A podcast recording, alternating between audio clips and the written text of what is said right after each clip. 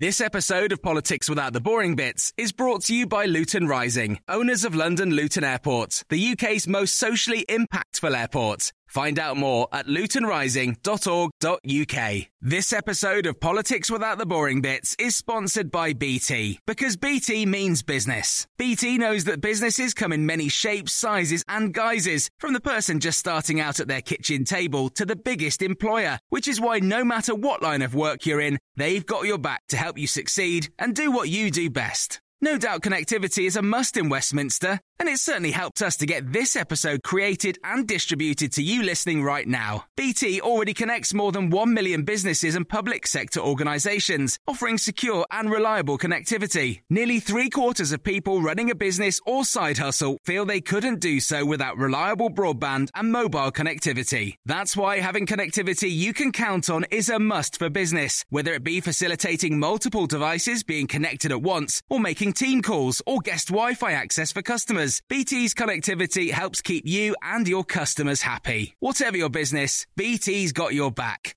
Search BT's got your back.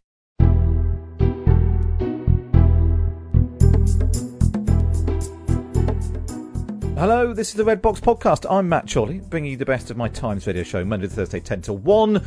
You can listen live on your DAB radio, on your smart speaker, on uh, the Times Radio app, or um, at times.radio. There we are, I remember them all. Now then, uh, before we get going with today's episode, thanks for, to those of you who have already sent in your big ideas, how to improve the country. It could be a policy change, it could be a spending uh, idea, a tax or spending idea. We're talking more about that in just a moment on the podcast. Uh, we're talking to Suzanne Heywood, whose uh, late husband, Jeremy Heywood, was a cabinet secretary, uh, the most senior official in Whitehall. They set up a competition in his name uh, to come up with big ideas that will change the country after the pandemic. Michael Gove is helping to judge them uh, and we want some more of your entries. So just record your ideas as a voice note on your phone. You've probably got your phone in your hand if you're listening to the podcast. Uh, record your idea as a voice note, then email me matt.chorley at times.radio and uh, we will play some of them out on the radio and here on the podcast later in the week. That's matt.chorley at times.radio. Your big, whatever you think, why on earth don't they just do that? It could be, I don't know, skateboards for dogs or taxing people who talk about their dreams, whatever it might be. Matt.chorley at times.radio. Uh, send us your ideas as a voice note. Right, coming up, we talk about spending and when should Rishi Sunak turn off the spending taps? We talk about that uh, later in the podcast. But first, the columnist panel. No David Aaronovitch today, uh, so we've got Tom McTague instead, and he joins our regular Tuesday panelist, Daniel Finkelstein. Let's kick off with talking about the sort of two big international stories around, which seem very different in lots of ways, but actually there are similarities. So you've got Aung San Suu Kyi in Myanmar, uh, you've got the, the military coup uh, there, and her and lots of her supporters being um, arrested. Meanwhile, in Russia, you've got Alexei Navalny. Uh, he's appearing in court uh, this morning. Uh, uh, opposition leader again, you know, and all of his supporters being rounded up. But Danny, there is an interesting question, isn't there? Because well, partly Aung San Suu Kyi's you know, reputation has been up and down like nobody's business. Um, to, but we sometimes expect, you know, the, the dissidents, heroes, if you like, but they're not always perfect. Yeah, so, so uh, Aung San Suu Kyi turns out to be the sort of Kate Bingham of uh, of coups. so one minute, uh, you know, people are sort of bad mouthing her, joke. and the next moment she's a heroine again. And um, it, it's these are very interesting uh, things because they, they occur very often. Uh, you know, the the, the Syrian uh, revolt was another example, and, and and what happened in Libya another. Uh, and actually, I struggle with this all the time with with a figure like Malcolm X as well. You can find dubious parts of their politics, and it does matter because if they were to be victorious, um, then obviously it's that politics that would be triumphant. Uh, but at the same time, uh, they're very bravely struggling against uh, repressive measures. So. Um, I think this sort of change in her reputation from one minute to the next, discovering that she, you know, she wasn't a pure Democrat because she had to make uh, compromises that most of us, I think, uh, you know, felt were were immoral compromises, and yet, um, you know, now she's um, again demonstrated that uh, actually uh, at the same time as the compromise she was also quite brave i just find these kind of morally complicated issues very interesting to follow and um, at the same time as you know wishing her uh, the best in the, her struggle and do and regarding her as you know, a hero for human rights, and a part of me knows she isn't quite that. Uh, what, do you, yeah, what, uh, do you think that's a problem, Tom? That in too often in uh, well politics, maybe in life generally, everyone wants you know goodies and baddies, and then sometimes it's a bit confusing when the baddies turn out to be goodies, yeah, uh, the goodies turn out to be baddies. Well, a really, really interesting example, I, I, just cited it before, is Malcolm X, right? Unquestionably, um, a great hero of uh, civil rights resistance uh, in terms of his reputation. Um, but much less so when you study the things that he was saying and the things that he stood for. Um, and his uh, reputation has been both inspirational and problematic. Um, people just aren't simple. Um, Martin Luther King, I think, was much more was a much simpler, more straightforward um, political figure. But then again, he didn't hold power, uh, and uh, then when you when you hold power, you have to make compromises. So I think all these all this is pointing to is the you know the the, the moral complexity, um, but at the same time, uh, I don't think that one can allow one's doubts about aspects of the politics either of Navalny or Aung San Suu Kyi to obscure what's really happening in those countries and uh, to put oneself completely behind them as symbols of resistance to that. Uh, what, what do you think, Tom? Yeah, I, I, think it's fascinating, and it's very difficult to, to, to judge these. I think we do constantly look uh, to political leaders or or icons, and we try and project this kind of their perfect uh, being onto them, and think that they they can foresee the future or they're perfectly moral. They they don't make compromises that we do. You see that here with like David Hume when he died. You know, the great man. Um, you know, nobody's nobody uh, doubts his greatness, and yet he made morally questionable compromises, bringing Sinn Féin into the peace process, he felt it was the right thing to do. Others didn't. You know, you look at Muhammad Ali when we're talking about um, uh, Malcolm X. This this great icon, but some of the things he said about some of his mm. opponents were appalling, and yet we, we we try to sort of gloss over that because it doesn't fit into our need to have a hero that we can look up to and sort of I don't know what it is whether we're projecting something um, that sort of deep inside us that we need this cuts across you know politics generally in a way, though, doesn't it, Danny? In the, in the um, it's not possible to think that you know it's not possible in the sort of the discourse around politics to think that Boris Johnson's not great in lots of ways. He's had a terrible you know situation that he's had to deal with. He's made some mistakes, but you know. I wouldn't want to be there. You can't if you express that sort of view, particularly on social media. Hmm. He's either he's either a hero and everything's gone brilliantly, or he's a he's a total nightmare yeah. and you know evil. And actually, people are I, just complicated, and life is complicated. Well, and and look what's happened, you know, over the vaccines and, and, and, the EU. And it hasn't been long before everyone was talking about how brilliant Ursula von der Leyen is. And actually, I think there are many ways in which she is a very impressive person, but that doesn't mean flawless or always possessing of convincing answers. And in exactly the same way, uh, Boris Johnson has. Um, you know, quite big flaws, and I've been very critical of him. But there are also great strengths which have allowed him to become prime minister with a big majority. Uh, exactly. And um, the, the the the truth is, people are a bit more mixed than we give uh, credit for. And it's also the same. I know I'm going to write about this for tomorrow. That sometimes they people do the same thing twice, and once it turns into a triumph, and the second time into a disaster, or the other way round. I think I think one interesting um, character in this actually, Matt, is um, Arlene Foster in, in Northern Ireland. You know, she we've got the trouble in Northern Ireland at the moment, but she's this this uh, complicated figure. Her own father was uh, the victim of a um, IRA attack, and yet she sort of finds the will to to go to uh, Martin McGuinness's funeral because she thinks it's the right thing to do. Over here, we have a view of her as a uh, sort of arch hardliner, and that is in one sense true. But in Northern Ireland now, she's seen as a bit soft, and so we, they see it from a completely different perspective. But she's a complicated figure who's trying to to to balance politics and morality and her own beliefs and all of this, and it's just very very difficult, as you say. Yeah, Clarissa's just uh, tweeted in just saying nobody's perfect. End of. And I suppose that's the thing, isn't it? It's, it's in our nature that, you know, people are up and they're down and they're great or they're terrible. And actually, maybe it's a bit of a model of a model. Tom, as you've mentioned um, Arlene Foster there, let's, let's head to Northern Ireland. Um, there's been obviously a lot of talk about the land border and, you know, the, the strange kerfuffle over the weekend about um, shutting the land border between Ireland and Northern Ireland for vaccines. But now we've got checks suspended at Larne, and this does the sea border now become the, the new political front?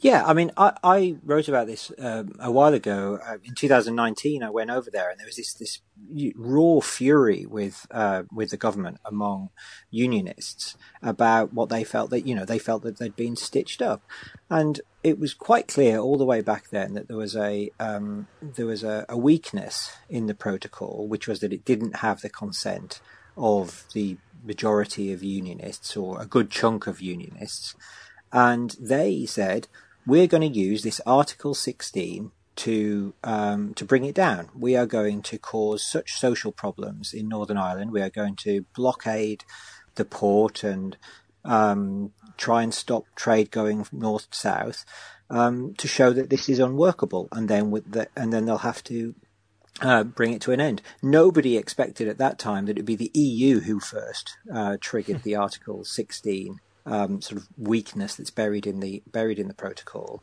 Um, but what it's done is it's just from the unionist perspective, it said, okay, so the bar's not very high to ha- to actually suspend this whole thing, so we're going to just ramp up the pressure. So it, it boils down to this fundamental problem in Northern Ireland.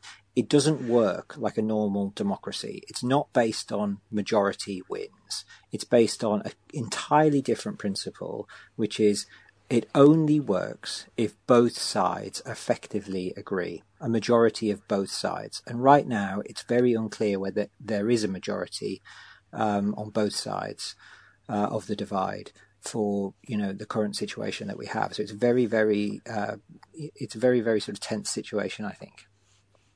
And there's one thing we don't want, Danny. It's tense situations in Northern Ireland and people yeah. taking sort of strong stances on things.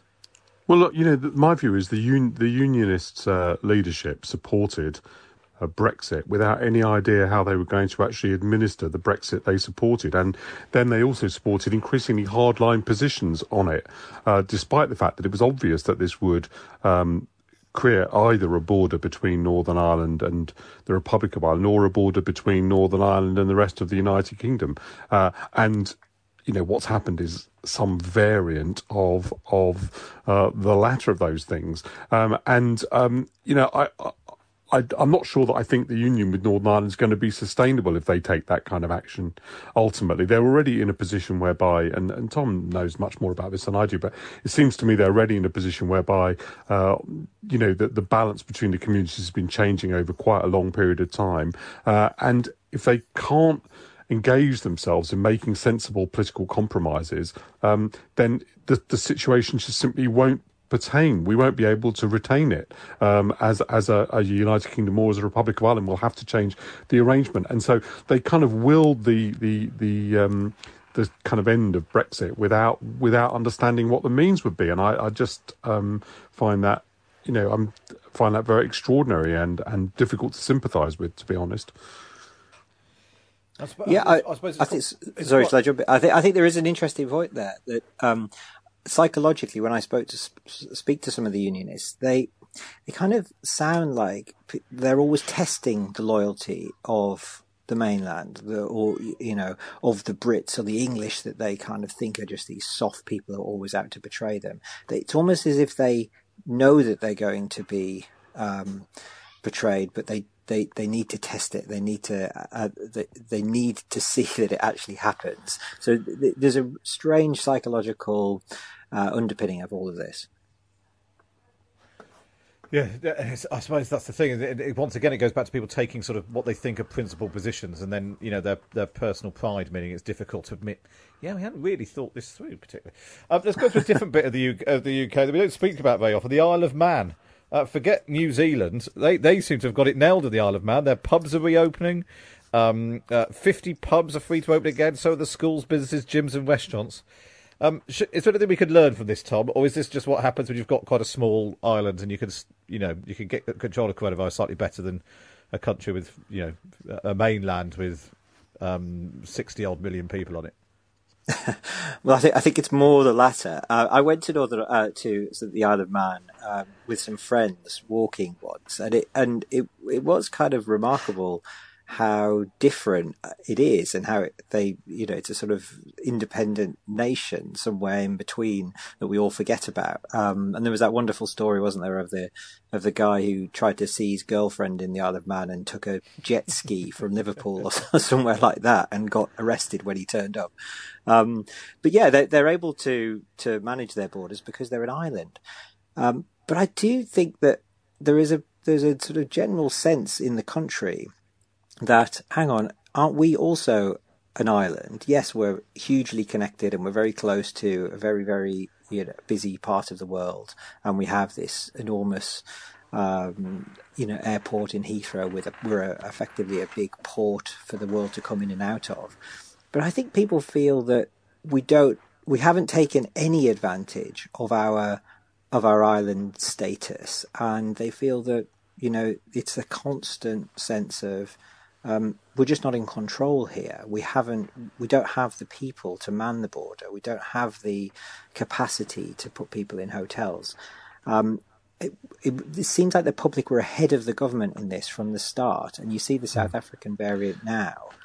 And I think it's a real problem for Boris in that he again looks like he's slow and he's behind the advice and he's taking the most lenient um, decision possible, hmm. and it's going to keep costing us it's always possible for the public to be ahead of the government because the public can believe inconsistent things. So yes. uh, everyone was absolutely furious with France for cutting off Britain uh, by closing the border. There was a desperate thing, and then 24 hours later, thankfully, you know, there weren't all these lorries piling up because people were allowed into the country, into France and out of France after all, and it was all going to be hmm. okay. Mm. And now everyone's furious the other way.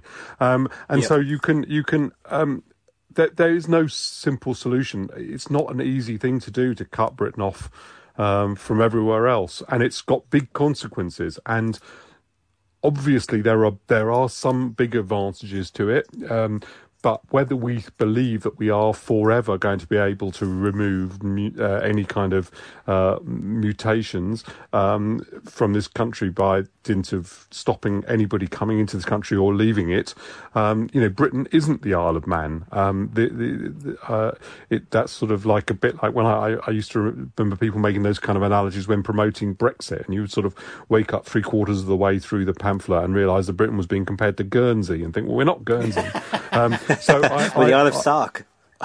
exactly. Uh, so I, I, just, you know, my view is uh, we aren't New Zealand, um, and that's and we aren't China. You know, we are who we are, and we've got to make practical arrangements. So I, I that suit this country. Now, I do, I do think um, it seems like we've been looser on borders than we than we ought. Um, but there are real costs to to to a decision like that, and it's not obvious once we put those restrictions in place, ones that we were all against, by the way, before, um, we'll be able to take them off again. Um, yeah, because it, the danger of the there being new strains of the virus that'll never stop it is interesting the point you make that you know when when we close the borders, this is sensible behaviour by a country doing the right thing. When France do it, there's absolute outrage. Um, it just goes to show that, that things are complicated. That's the, maybe that's the thread that runs through the conversation we've had. That you know things are a bit complicated, and um, you know it's about nuance, and there's often no good or yeah. right answer. Well, it's, about, it's what I call the it's what I call the Michael Fabricant problem, which is that um, Gyles is in his diary has an incident where he says to Michael Fabricant about his hair, uh, "That's an extraordinary wig," and Michael Fabricant replies, "It's more complicated than that." So whenever I get situations like this, I call it I call it the Michael Fabricant problem. That was Daniel Finkelstein and Tom McTague. And of course, you can read uh, Danny every week in the Times on a Wednesday. Just get yourself a Times subscription. Go to thetimes.co.uk forward slash Times Red Box. Up next, when should Rishi Sunak turn off the spending taps? Past Imperfect with Rachel Sylvester and Alice Thompson, a weekly series of in depth interviews with high profile figures examining how overcoming the challenges of their early lives shaped the people they've become. This week, ex Special Forces soldier and best selling novelist Andy McNab talks candidly about growing up with his adopted family, his time in juvenile detention, and how he finally found his home in the British Army. You're responsible for yourself, whether you're six year old or whether you're you know, 96 year old, you're responsible for yourself. So suck it all up and just get out there. Past Imperfect with Rachel Sylvester and Alice Thompson. Andy McNab in his own words. Now available as a podcast. Listen on the Times Radio app or wherever you get your podcasts.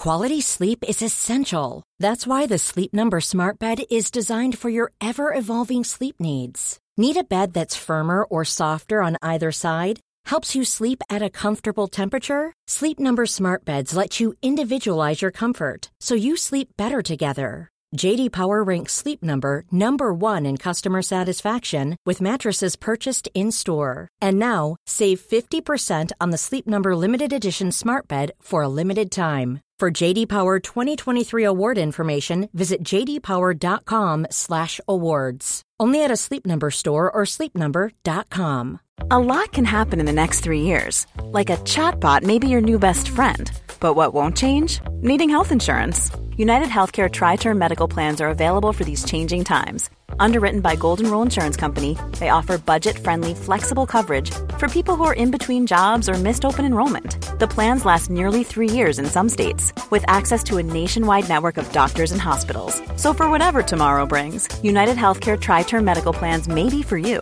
Learn more at uh1.com. This episode of Politics Without the Boring Bits is brought to you by Luton Rising, owners of London Luton Airport, the UK's most socially impactful airport. Find out more at lutonrising.org.uk. You're listening to the Red Box Podcast. I'm Matt Chorley. Now, it's about a month until the budget, and already Rishi Sunak is coming under pressure from all sides. Should he spend more? Should he spend less? But the truth is, he's already spent quite a lot of money. People need to know we will do all we can to give everyone the opportunity of good and secure work. People need to know that although hardship lies ahead, no one will be left without hope. In pounds and pence, that means 55 measures to support businesses costing £129 billion in total.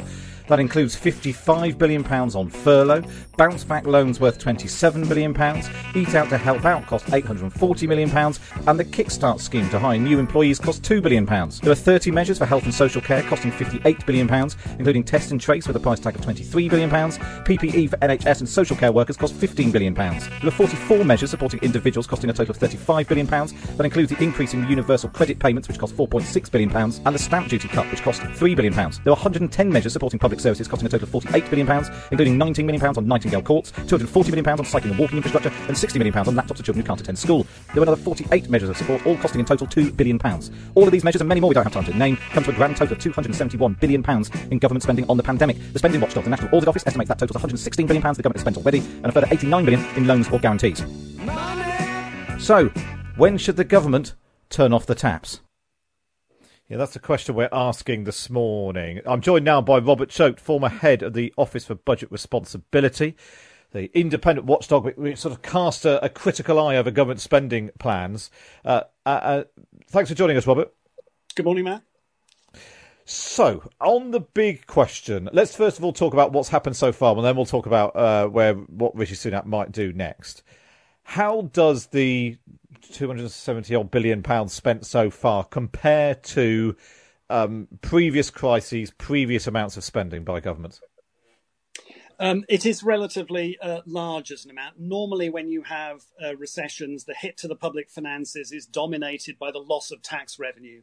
Here, you're seeing more of the effect coming through uh, spending, and as you said in your uh, your shopping list there, that's partly obviously much higher spending on uh, the health service and uh, the direct response to the pandemic, and also supporting individuals and businesses uh, through the period in which their income is is much reduced. So, uh, in that sense, it's a more spending heavy hit than it would normally be. Total spending through the course of this financial year so far is about 30% up on what it had been in the previous year. So we're talking uh, certainly very big sums of money here. And I suppose that's the thing, isn't it? Because in a quote normal recession, you know, there's an economic downturn. Uh, people spend less. People find themselves out of work. So the government's taking in less tax, which is where the big hits come in. It's all the money that Rishi Sunak has been shoveling out, uh, which is the problem. And obviously, what was it, 10 months ago when he first announced a £12 billion package and everyone got very excited because that seemed like a lot of money.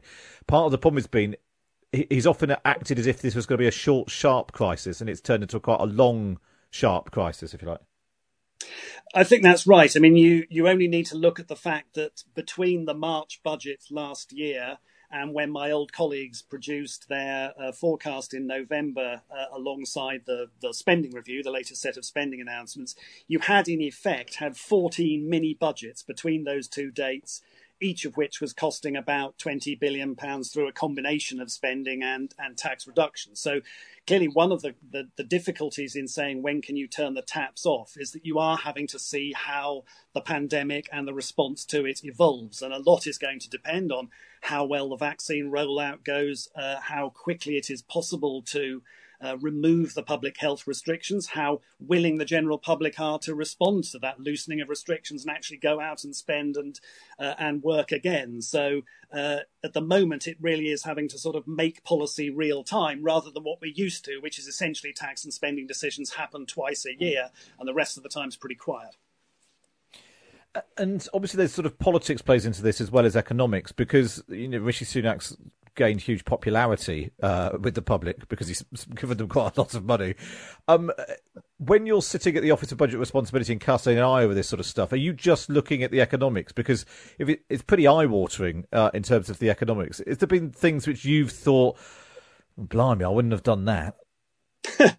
uh, well, I mean, the, the, the role of the OBR is is quite tightly constrained by the job that Parliament gave it, which is to essentially do a prediction of uh, what will be spent, what will be raised, what you need to borrow, what debt is going to be, on the basis of the current of the government's stated policy at the time that you're uh, making the forecast. It's not the OBR's job to predict how policy might change uh, in the future, although we've had to set out, or the OBR has had to set out a variety of assumptions on that. I think clearly coming out of this, um, one important question is going to be, you know, what is the, the, the, legacy in, in terms of the public finances of this pandemic? Will it be that there was just a temporary period in which we had to borrow a colossally large amount of money because of spending and, and some reduction in tax receipts, but that once that shock is out of the way, we go back to pretty much where we would have been uh, beforehand, in which case you're left with a much bigger stock of debt, but there's not a huge, uh, you know, pressure on the government to sort of pay all of that money back. Things get much more complicated if you come out of this and you have what the economists would call a, a structural budget deficit. So there's a just a much bigger day to day gap between spending and tax revenues that is not simply going to go away when the economy recovers. And that can partly be because the crisis has done permanent damage to the uh, to the underlying workings of the economy. It can also be down to you know part political decisions. So, in particular, are there some temporary support measures for businesses and individuals that it proves hard for the government to take the money back again? We're seeing that in the debate around universal credit. And I think a very big issue is coming out of this is what share of national income are we going to be wanting to spend on health service, public health, and social care coming out of this. It would be a surprise if you didn't come out of this thinking we need more resilience in the system. You're going to want to spend permanently a higher share of our national income on all of that. And that shapes the other spending and tax decisions that the government will confront when things settle down after the, the acute phase of the crisis is past given the budget, I mean, the budget is set for the beginning of March, and you know, there was probably a hope when they did that that we might have been out of lockdown, and now we're not going to be. Is this March budget the moment for uh, Rishi Sunak to set out what the future might look like? And on this debate of a stimulus, uh, it's sort of interesting. We had a, we had this bit debate politically when the financial crisis a decade ago, uh, and all the money was spent essentially on bailing out the banks, um, uh, and not a lot left for fiscal stimulus. David Smith wrote a very good uh, piece on the Sunday Times on this at the weekend. Uh, but if you look over to America, they've got, you know, Joe Biden's pursuing a 1.4 trillion pound stimulus plan.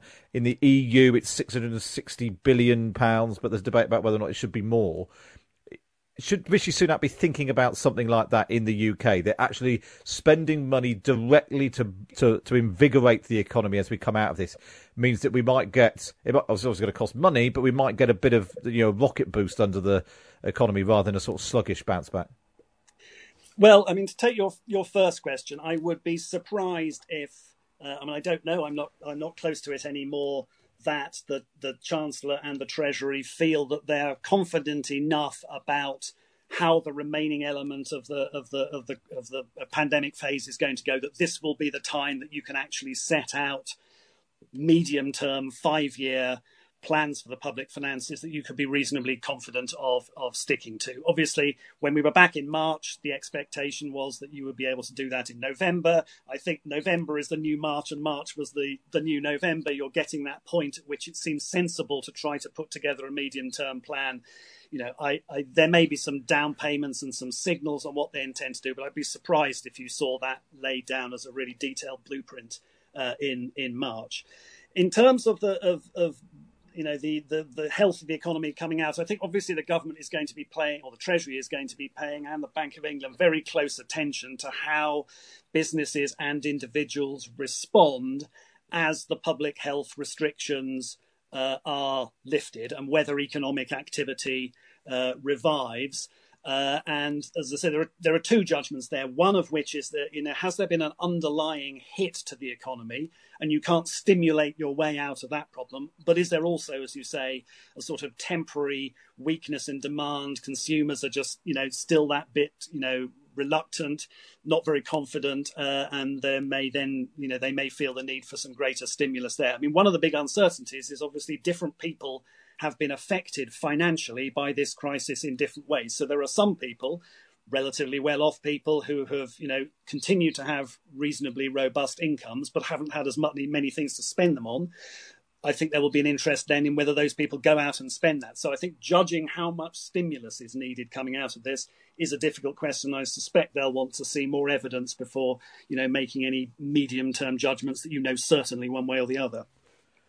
Does does Rishi Sunak? Do you think does he need to lead a sort of debate in this country that um, you know, and he needs to be sort of this isn't just a time for just tweaking a little bit here and a little bit there and a, you know holding a threshold to catch more people. Does there need to be a sort of a big bang moment which says, look, we're ironically we leave the EU, we might actually end up with a slightly more European model of of it is going to mean higher taxes in order to fund um, higher public spending. Well, I mean, he has said obviously that you know we don't have at the moment any active fiscal t- targets or fiscal rules. He has said, I think, very sensibly, look, we need to you know get through the the acute phase of the crisis to see what the fiscal legacy looks like before you put that uh, in place.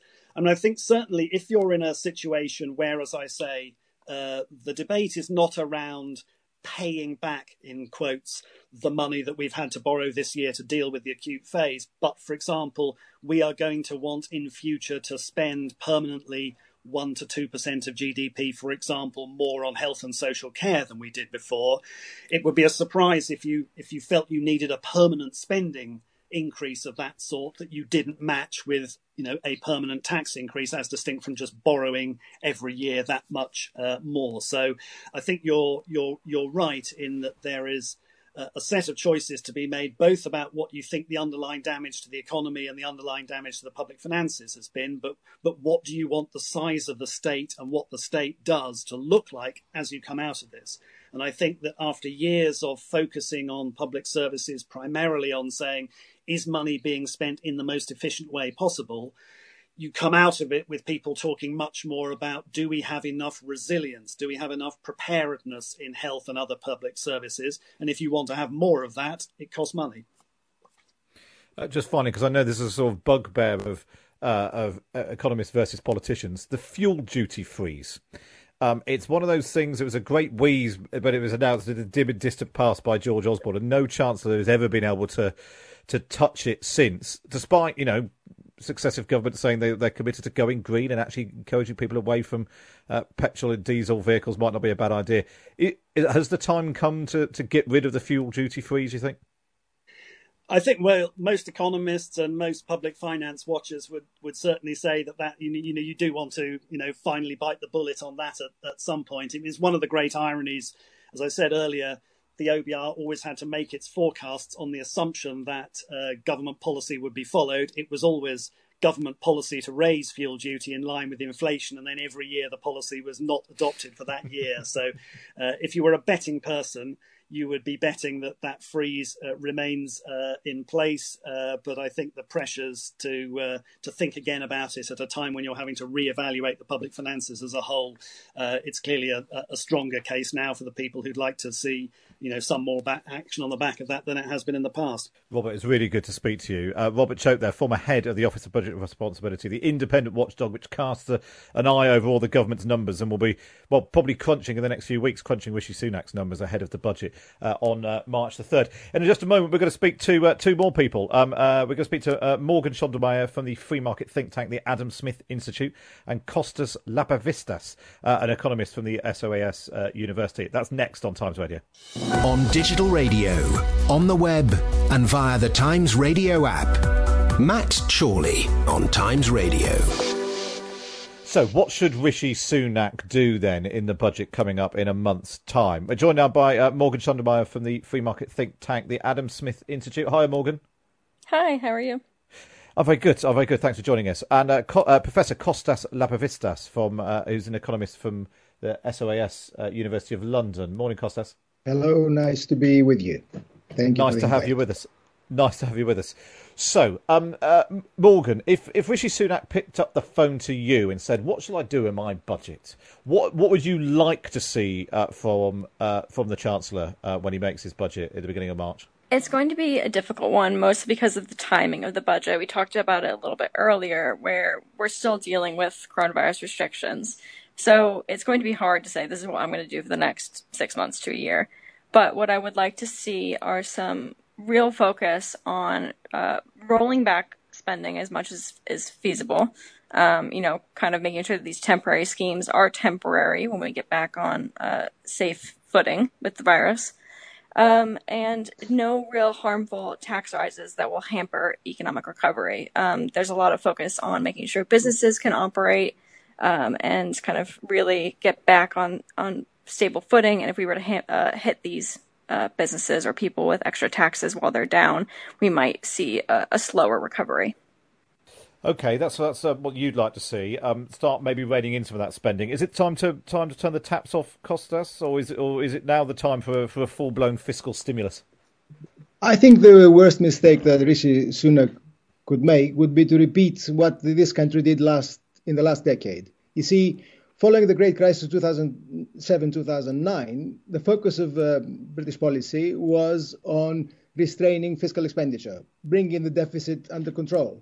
And uh, we've lived through the results of that. For it was a, it was a lost decade. Uh, growth was very weak, wage increases were poor, productivity was abysmal in terms of its growth. It's been a, a decade of stagnation. Um, why? Because private aggregate demand has been weak investment and consumption, and state demand, public demand, was weakened because we tried to uh, restrain the deficit. If we repeat the same mistake this decade, then the UK is in for a very problematic period ahead, very problematic period ahead in terms of uh, uh, its economy and in terms of its society. Rishi Sunak should do the opposite of what happened last decade. He should not focus on restraining public finances, or tidying them up or whatever we're going to call it.